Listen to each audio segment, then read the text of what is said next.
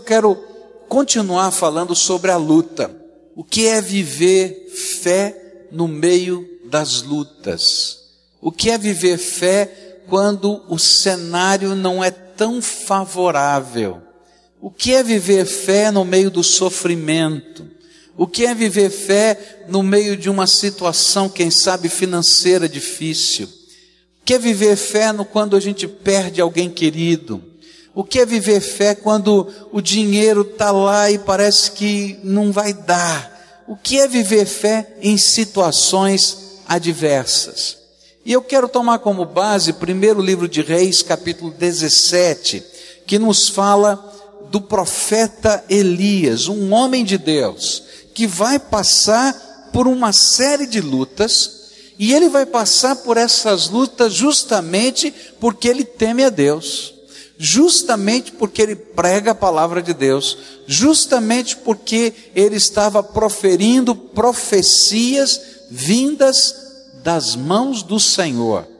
Deus fala para Elias: Elias, avisa o povo que esse povo está longe de mim, no seu coração se afasta para longe de mim, e eu não posso abençoar essa nação. E eu vou mandar uma seca, e vai acabar a chuva, não vai chover. E durante três anos naquela região, que tem um único rio, que é o Rio Jordão, que supre de água toda aquela região, o resto são wades, que eles chamam, que são aqueles riachos, temporões que tem no sertão do Brasil, que na época da chuva eles são um riacho, e na época da seca eles viram uma estrada batida. E então você imagina o que significa três anos sem água. E o problema é que quando ele deu aquela profecia, aquela profecia não era só para eles, para o povo, mas Elias morava naquela mesma região e ia faltar água para ele. E aí eu queria olhar o que significa viver pela fé no meio das lutas e das batalhas. Eu quero começar lendo os primeiros quatro versículos do nosso texto. E hoje eu vou fazer a leitura, cada ponto da mensagem eu vou ler um trechinho dessa história.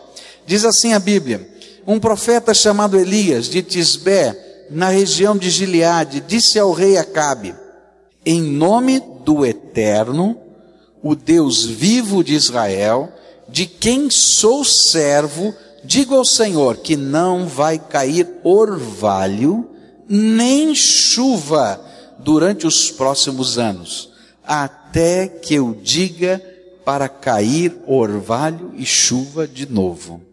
E então o Deus eterno disse a Elias: Saia daqui, vá para o leste, esconda-se perto do riacho de Querite, a leste do rio Jordão, e você terá água do riacho para beber, e eu mandei que os corvos levem comida para você.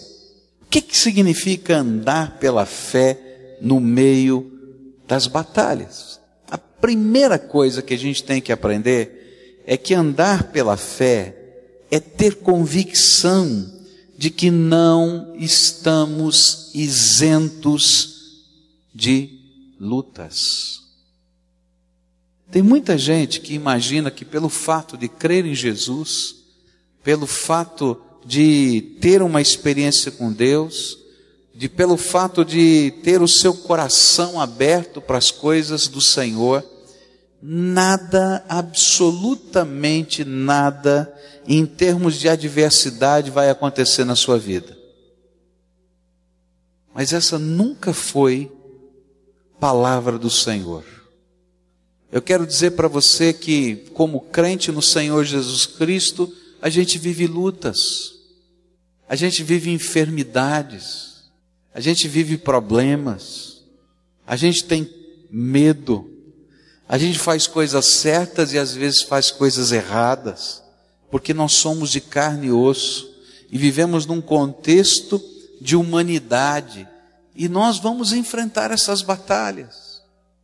Se alguém começar a pregar o Evangelho para você e disser que porque você crê em Jesus você nunca mais vai ter problema, eu quero dizer que essa pessoa é mentirosa a Bíblia diz assim: Jesus disse assim: No mundo tereis aflições, mas tem de bom ânimo, porque eu venci o mundo. A gente olha para dentro da gente e a gente diz: puxa vida, eu não queria passar por esse tipo de sentimento ou emoção. Não é? A gente às vezes sofre uma perda e aí a gente vive aquele sentimento de luto. E o sentimento de luto tem quatro etapas na nossa vida. Ele está dentro do nosso coração.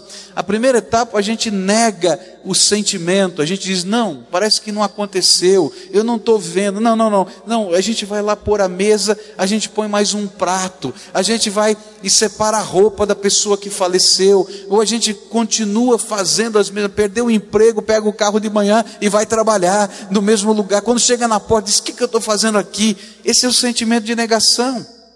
Depois vem o sentimento de culpa. Ah, se eu tivesse feito isso, se eu tivesse feito aquilo, se eu tivesse feito aquilo outro, se tivesse atentado isso, se eu tivesse investido. E de repente a gente descobre que não é isso. Depois vem o sentimento de raiva, raiva de Deus, raiva das pessoas, raiva da igreja, raiva de quem faleceu, raiva de quem do emprego.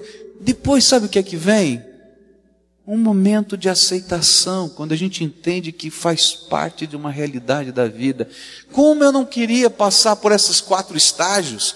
Dizer, puxa vida, eu já entendo, eu sei dos quatro estágios, eu estudo a Bíblia, e de repente eu me vejo vivendo isso no meio das minhas perdas. E Deus fala para mim assim: filho, você é de carne e osso. Eu sou teu pai, não te abandono em nenhuma dessas etapas não te abandone em nenhum desses momentos, mas enquanto você estiver nesse corpo, você vai passar por lutas. E sabe, querido, no meio da luta, quando a gente enxerga a nossa humanidade e quando a gente enxerga os nossos limites, nossa fé está sendo provada. Será que eu consigo continuar temendo a Deus, servindo a Deus, em qualquer circunstância da minha vida? Um dos livros mais desafiadores para mim da Bíblia é o livro de Jó. O livro de Jó, ele conta uma história que é muito interessante para nós entendermos. A grande batalha do livro de Jó é aquele primeiro capítulo, quando o inimigo diz para o Senhor a respeito de Jó: Ele te serve porque tudo vai bem. Se as coisas não forem bem, ele não te amará mais. E Deus diz para Satanás: Esse meu servo continuará me servindo simplesmente porque ele me ama em toda e qualquer circunstância. E é tão profunda a teologia do livro de Jó, porque o que está por trás é isso. Quando nós andamos pela fé, nós confiamos em Deus, nós dependemos de Deus, nós continuamos amando a Deus em toda e qualquer circunstância, porque ninguém pode arrancar de nós o amor que sentimos por Ele. Já temos na nossa vida tantas marcas da presença e da graça de Deus, que a gente não pode deixar de amar o Senhor da nossa vida. A segunda coisa que eu queria deixar com você sobre andar pela fé em meio às lutas. Versículos 3 até o verso 9 dizem assim: Sai daqui, vai para o leste e esconda-se perto do riacho de Querite, a leste do rio Jordão. Você terá água do riacho para beber, e eu mandei que os corvos levem comida para você ali. Elias obedeceu à ordem do Eterno e foi e ficou morando perto do riacho de Querite. Ele bebia a água do riacho, e os corvos vinham trazer pão e carne todas as manhãs e todas as tardes. Mas algum tempo depois o riacho secou por falta de chuva. E então o Deus eterno disse a Elias: Apronte-se e vá até a cidade de Sarepta, perto de Sidom, e fique lá. Eu mandei que uma viúva que mora ali dê comida para você. Andar pela fé, no meio das batalhas, é aprender a ouvir as ordens de Deus mais do que a lógica humana. Em um momento de crise, sair do grande centro poderia parecer não muito acertado, porque normalmente o grande centro tem celeiros, tem mercados, tem comércio mais avançado, então demoraria mais para faltar comida, para faltar água, para faltar abastecimento. Agora, mais complicado era ir para esse riacho de Querite, porque aquele riacho de Querite era um, um wade, um canal ou um rio temporário. Geralmente é um fundo de vale que fica seco na época da seca e as pessoas andam por aquele lugar, não é? Mas que se torna tremendamente perigoso na época da chuva, porque quando chove, a água desse riacho vem como uma grande inundação, levando e carregando tudo. E aí o Senhor diz: Olha, fica na beira desse riacho. E alguém ia dizer assim: Senhor, todo mundo sabe que um riacho temporão, que não é perene, quando para de chover, o que vai acontecer? Vai parar de ter água. O que, que o senhor está me mandando ir lá para a beira daquele riacho? Já não é boa lógica sair do grande centro e agora ir para esse tipo de lugar. Talvez senhor devia me mandar num lugar que tem uma nascente, que tem um poço, que tem alguma coisa assim. Mas o Senhor sabia o que estava falando e o mandou para aquele lugar. E durante vários meses ele permaneceu ali e não lhe faltou água. Outra coisa complicada é o Senhor dizer para ele: vai para esse lugar deserto, onde não tem comércio, onde não tem nada. E ele certamente pensou: como é que eu vou comer lá? O que, que eu vou fazer? Que tipo de provisão? E diz: não, não se preocupa com provisão, que eu vou mandar os corvos levarem todo dia pão e carne para você. O corvo é aquele pássaro preto, não é o urubu, tá? A gente fala corvo, alguns pensam que não é urubu, né? Não, é um pássaro preto, né? Que existe muito lá no Oriente, e ele é um pássaro ladrão. Ele passa e o que ele vê de comida ele leva embora no bico né? E é muito comum lá no Oriente eles fecham as portas que no final da tarde e de manhã cedo esse pássaro vem, entra dentro de casa, pega tudo que tem na mesa e leva no bico embora. Né? E olha só que Deus tremendo disse assim: Olha, eu vou mandar os meus corvos procurar comida. Onde tiver comida, ele vai levar para você. E aí vem o corvo trazendo no bico pão e carne e coloca lá aos pés de Elias. Que coisa! Mas se Deus dissesse para você: Olha, vai lá para o deserto, na beira de um riacho e você diz, bom, e agora? Aquele riacho vai secar. Não, não se preocupa, vai ter água. Não, mas Senhor, olha, a lógica é que seque. Não, e, como é que eu vou comer? Não, não, não se preocupa não, eu vou mandar os corvos levarem comida para você. Eu ia olhar para cima e dizer, Senhor, corvo mandando comida para mim todo dia. Você não ia. Mas fé é no meio dessas batalhas e no meio dessas lutas a gente fazer exatamente o que Deus está mandando. Outra coisa ilógica é que quando acabou a água, o Senhor disse para ele assim: Olha, pode sair daí, acabou a água, e eu agora vou te mandar para um outro lugar onde você vai ser sustentado. Você vai para a cidade de Serepta, e ali tem uma viúva que vai sustentar você. Olha, a coisa mais improvável é que uma viúva naquele tempo tivesse como sustentar o profeta. Então, a viúva dependia do sustento da sua família, da caridade da sua família. E você já pensou, a família dizendo, oh, quem é esse marmanjo que está aí dentro? Como é que é esse negócio aí? Eu vou ter que dar comida para ele também? Era a coisa mais improvável. No entanto, Deus vai fazer uma série de milagres e a farinha não vai acabar, e o azeite não vai acabar, e Deus é que está sustentando, não são os corvos, não, é a viúva, não é o riacho, o que está por trás é a ação de Deus. Qual é o ensino que esse texto me ensina? Fé não é andar pela lógica ou pela coerência humana, mas é ouvir e obedecer a voz de Deus em toda e qualquer circunstância. A melhor arma que podemos usar para as crises da nossa existência é ouvir com fé os ditames da palavra do Senhor. É a voz de Deus, é a Bíblia, é a palavra, e a gente crê naquilo que está aqui, independentemente daquilo que a gente sente ou do que, daquilo que a gente vê, porque esta é a verdade que pode guiar e iluminar a nossa vida. Agora, quando vêm as lutas, e eu não consigo continuar crendo, significa que eu nunca de fato criei e nunca de fato confiei.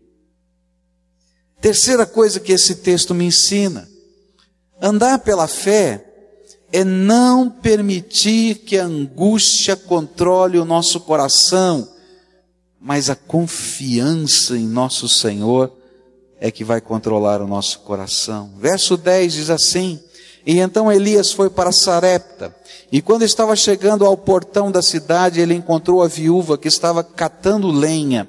E Elias disse a ela: Por favor, me dê um pouco de água para eu beber. E quando ela ia indo buscar a água, ele a chamou e disse: E traga pão também, por favor. Porém ela respondeu: Juro pelo Eterno, o seu Deus vivo, que não tenho mais pão. Só tenho um punhadinho de farinha de trigo e um, numa tigela e um pouco de azeite num jarro. Estou aqui catando uns dois pedaços de pau para cozinhar alguma coisa para mim e para o meu filho. Vamos comer e depois morreremos de fome. Não se preocupe, disse Elias. Vá preparar a sua comida, mas primeiro faça um pãozinho com a farinha que você tem e traga-o para mim, e depois prepare o resto para você e para o seu filho. Pois o eterno Deus de Israel diz isto: não acabará a farinha da sua tigela, nem faltará azeite no seu jarro, até o dia em que eu, o eterno, fizer cair chuva. Andar pela fé é não permitir que a angústia controle o nosso coração, mas sim a confiança. Diante das lutas e das dificuldades da vida, o mais natural é estar cheio de angústia, é estar cheio de temor, é estar desesperado. Por isso, alguns até desistem da vida.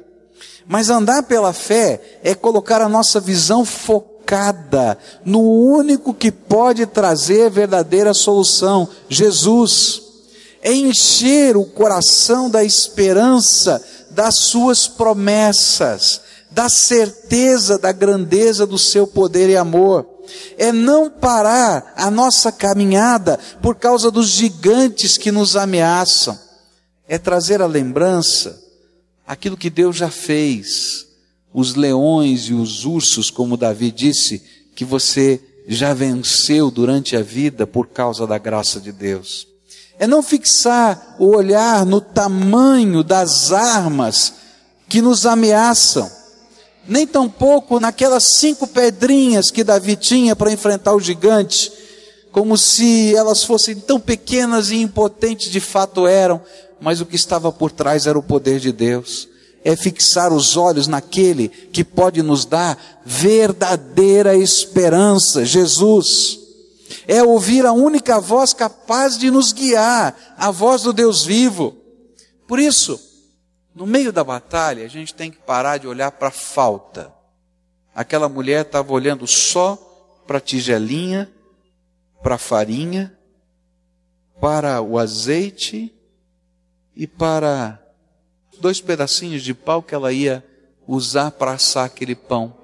Mas Elias estava olhando para o Deus que já tinha mandado a água para ele naquele riacho, que não era para ter água e tinha, para os corvos que todo dia, de manhã e no final da tarde, traziam no bico pão e carne. E ele não estava preocupado com aquilo que estava na botija, na tigela, ele estava com seus olhos fixos naquele que, apesar do que existia na tigela e na botija, estava fazendo milagres. Em termos de dinheiro, é tão difícil a gente crer assim, né? Você já fez o controle bancário? Não é? Aí você entra no banco e diz, e agora? Né? E você olha para a tua tigela e para a tua botija. E você diz, e agora? Como é que vai ser? Como é que vai funcionar? Diante das nossas limitações, é tão difícil a gente continuar crendo. A gente diz, bom, e agora? O que, que eu vou fazer? Eu me lembro quando o papai saiu de casa, a gente tinha que viver com 30%, um pouco mais talvez, da renda dele. Mas antes a gente vivia com 100%. E houve tempos de grande dificuldade. E que a gente tinha grande tentação de olhar só para a botija de azeite que estava acabando e só para a tigela de farinha. Mas a coisa tremenda é que sempre algo da graça de Deus aconteceu. Não simplesmente como uma caridade, mas tantas vezes como uma oportunidade de Deus. Eu me lembro que nessa fase eu pensei assim: eu preciso arrumar um jeito de ganhar dinheiro. E eu disse: como é que eu vou ganhar dinheiro? Como é que vai ser esse esquema? E Deus tem os seus caminhos, a sua maneira de ser. Eu tinha um amigo muito habilidoso, e esse amigo muito habilidoso era meu companheiro, assim, de todo tempo, de toda hora. Aqueles amigos que a gente é carne e unha, né? Então a gente estava lá juntos. E nós fomos ver uma empresa que era perto de casa que fazia serigrafia, que fazia estampas em camisetas, em roupas. E a gente não entendia nada daquela tecnologia, mas a gente ficava o dia inteiro olhando o homem lá. E a gente ficava pensando, como é que a gente pode copiar a tecnologia desse homem sem dinheiro? E aí a gente ficava fazendo os planos de como fazer a tecnologia dele funcionar sem comprar as máquinas, reinventando as máquinas. E aí construímos as nossas máquinas artesanais. E aí não tínhamos capital para poder começar um negócio. E nós começamos a sair para tentar vender esse nosso produto, mas não tínhamos dinheiro. Juntamos lá um dinheirinho e naquele tempo se usava os uniformes da escola, era um, um, avental branco, todo mundo usava um avental branco e se colocava apenas o bolso com o símbolo da escola. E normalmente quem fazia esses bolsos eram as associações de pais e mestres, e com a venda desse bolso, eles é, levantavam recursos para a associação. E a gente então ia, olhava o bolso, copiava, desenvolvia o mesmo bolso lá na nossa oficina artesanal, ia para a porta da escola, porque do lado de fora da escola ninguém podia falar nada, e a gente vendia o bolso pela metade do preço. Né? Tinha gente que ficava muito bravo com a gente, mas a gente levantava a graninha da gente e disse: Olha, esse negócio dá certo, vamos trabalhar. E aí eu me lembro que nós conseguimos um clube lá em São Paulo que queria fazer os seus uniformes e nós então fizemos um orçamento e apresentamos o preço e ganhamos a concorrência. Gente, que maravilha! Agora a gente tem agora uma empresa que vai fazer negócio com a gente. Mas eu não tinha capital para comprar o produto. E eu me lembro que eu fui numa loja. Era um, um árabe, o dono da loja. E eu cheguei para ele e disse assim, cheguei de manhã cedo lá e disse assim, moço, olha, eu estou fazendo esse produto para essa loja, eu preciso comprar 200 camisetas assim, assim, é, para fazer esse uniforme. Eu quero que o senhor me dê um prazo de uma semana, eu lhe dou um cheque meu, tinha naquela época 16 anos, eu lhe dou um cheque meu para que você me, me venda por uma semana fiado e depois eu pago para o senhor. Aí o árabe olhava para mim e dizia assim: Não te conheço. Virava as costas e ia embora. Aí eu ficava atrás dele e dizia: Olha, moço, o negócio é o seguinte, eu tenho que fazer assim. Foi o dia inteiro, até seis horas da tarde. Quando chegou seis horas da tarde, ele olhou para mim assim, e falou assim: Vou confiar em você. Vou te dar as 200 camisetas para um garoto de 16 anos de idade, que deu um cheque sem fundo. que eu não tinha mesmo, ele sabia que eu não tinha. Aí eu fui, fiz o um negócio, coloquei a venda, recebi o dinheiro, juntei tudo em dinheiro, fui lá e disse: Me devolve meu cheque, toma aqui o seu dinheiro. Aí ele olhou para mim e disse assim: Agora eu te conheço. Vem aqui que eu vou te ensinar a fazer negócio. Você não sabe fazer negócio. Teu preço estava ruim, teu prazo estava ruim, o negócio é assim, assim. E dali em diante ele nos adotou. Sabe o que eu quero dizer para você? Não tem lógica um árabe vender para um garoto de 16 anos fiado. Mas tem uma lógica que é Deus por trás. Não tem lógica os processos que às vezes Deus coloca diante de nós como oportunidades.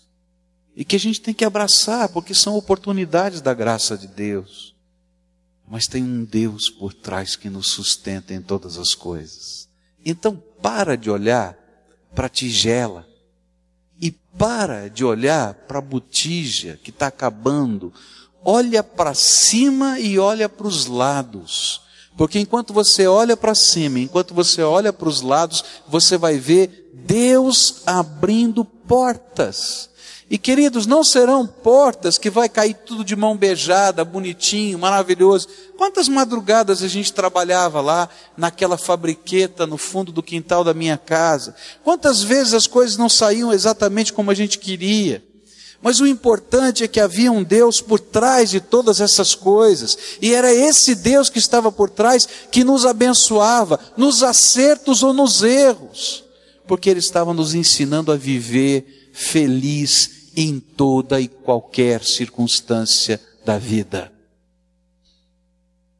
A Bíblia diz: Posso todas as coisas naquele que me fortalece. Lembra disso? Agora leia o contexto aprendi a estar bem, tanto na fartura quanto na necessidade.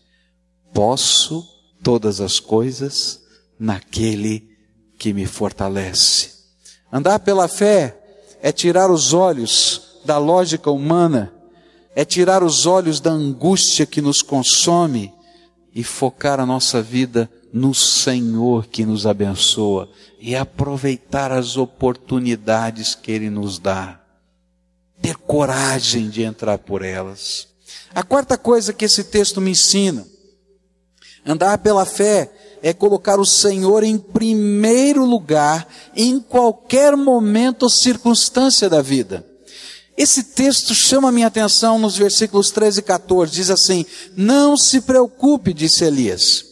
Vá preparar a sua comida, mas primeiro faça um pãozinho com a farinha que você tem e traga-o para mim.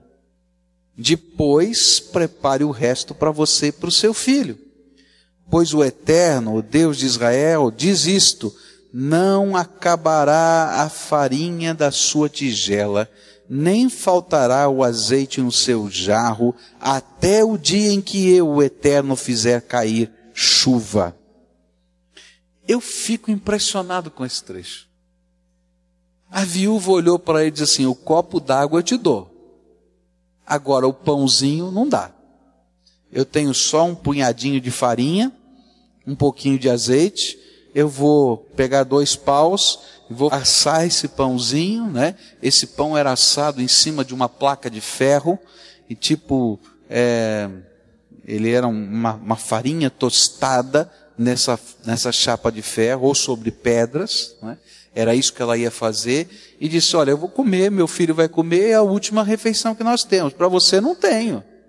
E aí Elias diz para ela assim: O Senhor te promete que não vai faltar farinha na tua tigela, nem azeite na tua botija.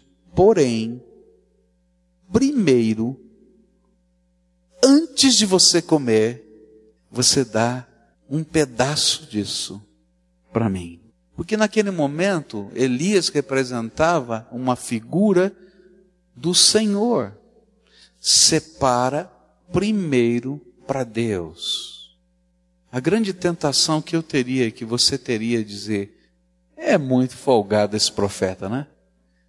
Que cara folgado, tem uma viúva, o filho dela, uma criança, ele vai primeiro para mim, que negócio é esse? Mas na verdade o que está aqui em jogo é a nossa capacidade de crer no Deus Todo-Poderoso. A Bíblia diz: buscai primeiro o reino de Deus e a sua justiça, e o que? Todas as outras coisas vos serão acrescentadas. entrega o teu caminho ao Senhor, confia nele, o quê? Tudo mais ele fará. E a gente tem que dar passos de fé. A nossa vida é construída, ou a nossa fé é construída com passos práticos. Quando eu digo Deus, eu vou confiar no Senhor independentemente de qualquer circunstância.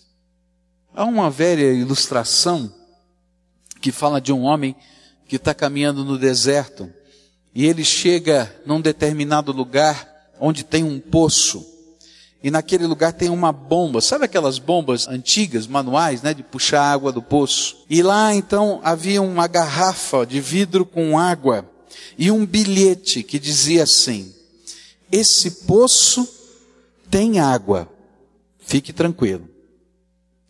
Mas esta bomba, para poder funcionar, precisa da água que está nesse vidro, nessa garrafa. E ela possa puxar a água. Por favor, não beba a água dessa garrafa. Coloque nesse lugar uma entrada que havia na bomba para você jogar aquela água. E você terá água abundante e suficiente.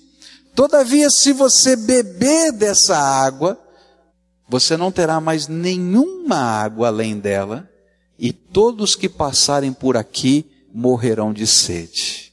Por isso, quando você terminar de, de pegar toda a água que você precisa, encha de novo essa garrafa e deixe junto com esse recado. Meus queridos, a vida é assim.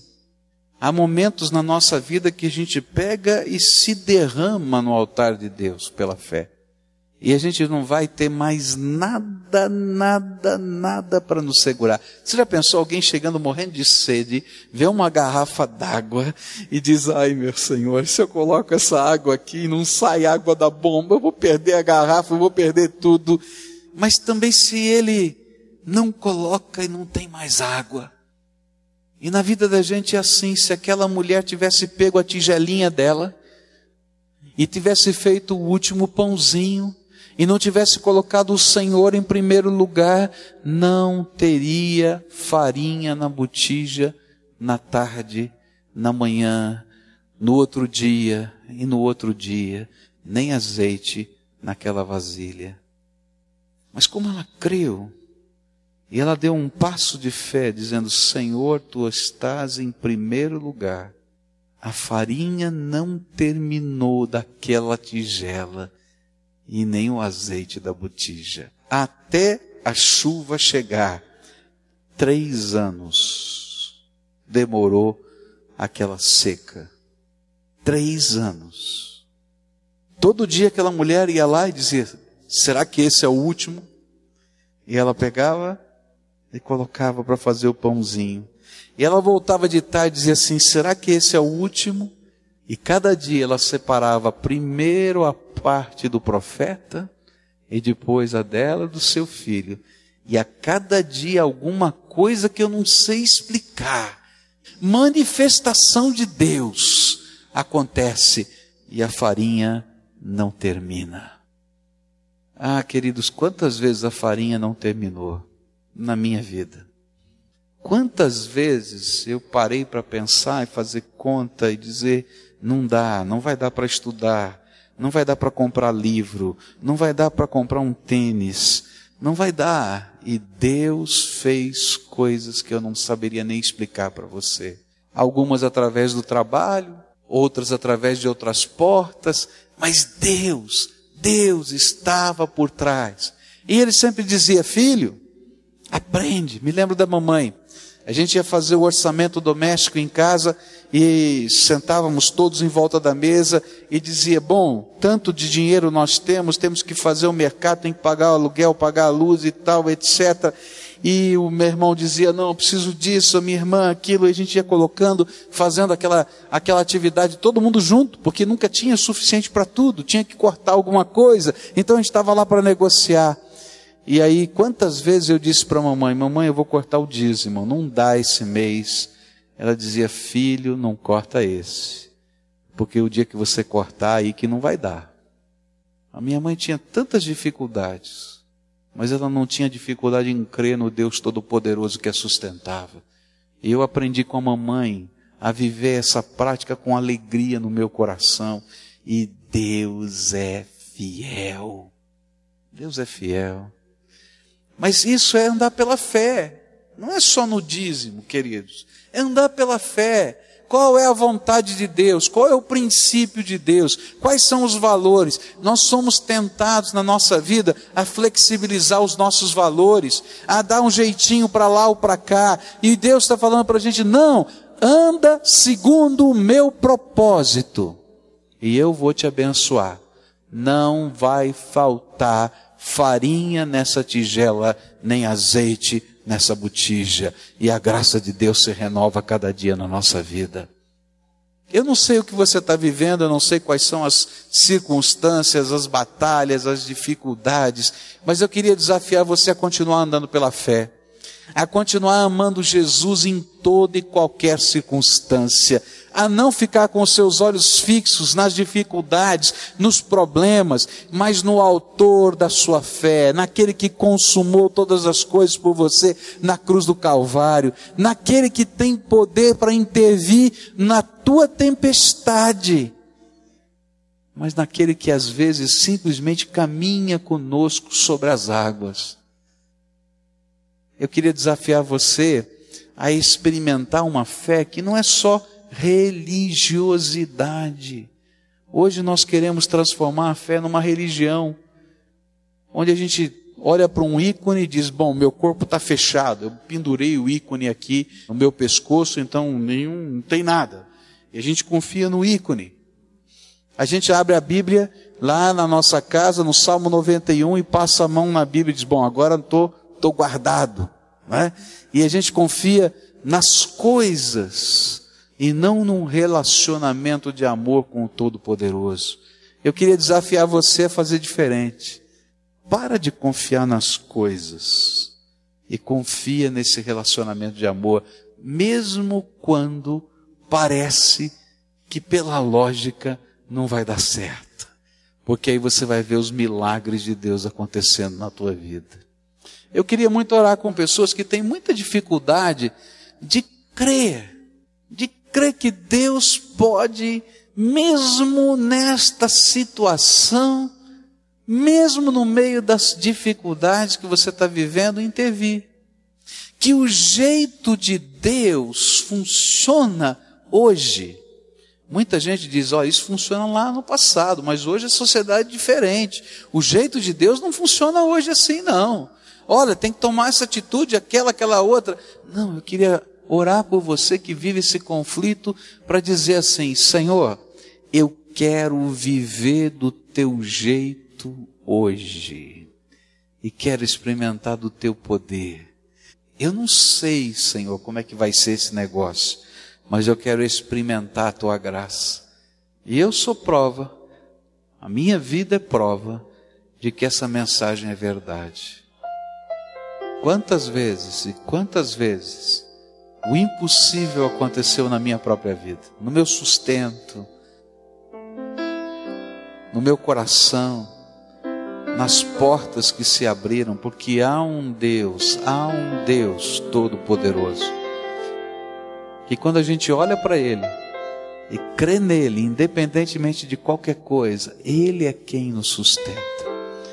Eu queria que você aprendesse essa lição tão especial há um Deus que anda conosco todos os dias e que a gente pode confiar nele. Isso é fé. No meio da circunstância que você está vivendo, no meio da batalha, no meio da luta, na crise da família, com o filho, não é? Entende a tua humanidade e olha para cima e confia no Todo-Poderoso. Quero orar por você. Se você está vivendo essa batalha no teu coração, vamos pedir a graça de Deus. Vamos pedir que Ele nos ensine Vamos pedir que Ele segure na nossa mão, que Ele nos dê forças para dar um passo, quem sabe tirar aquele pedacinho de pão. Clama a Deus.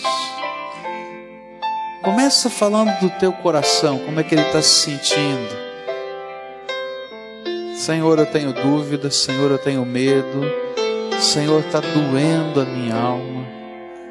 Eu queria confiar, mas eu não consigo, Senhor.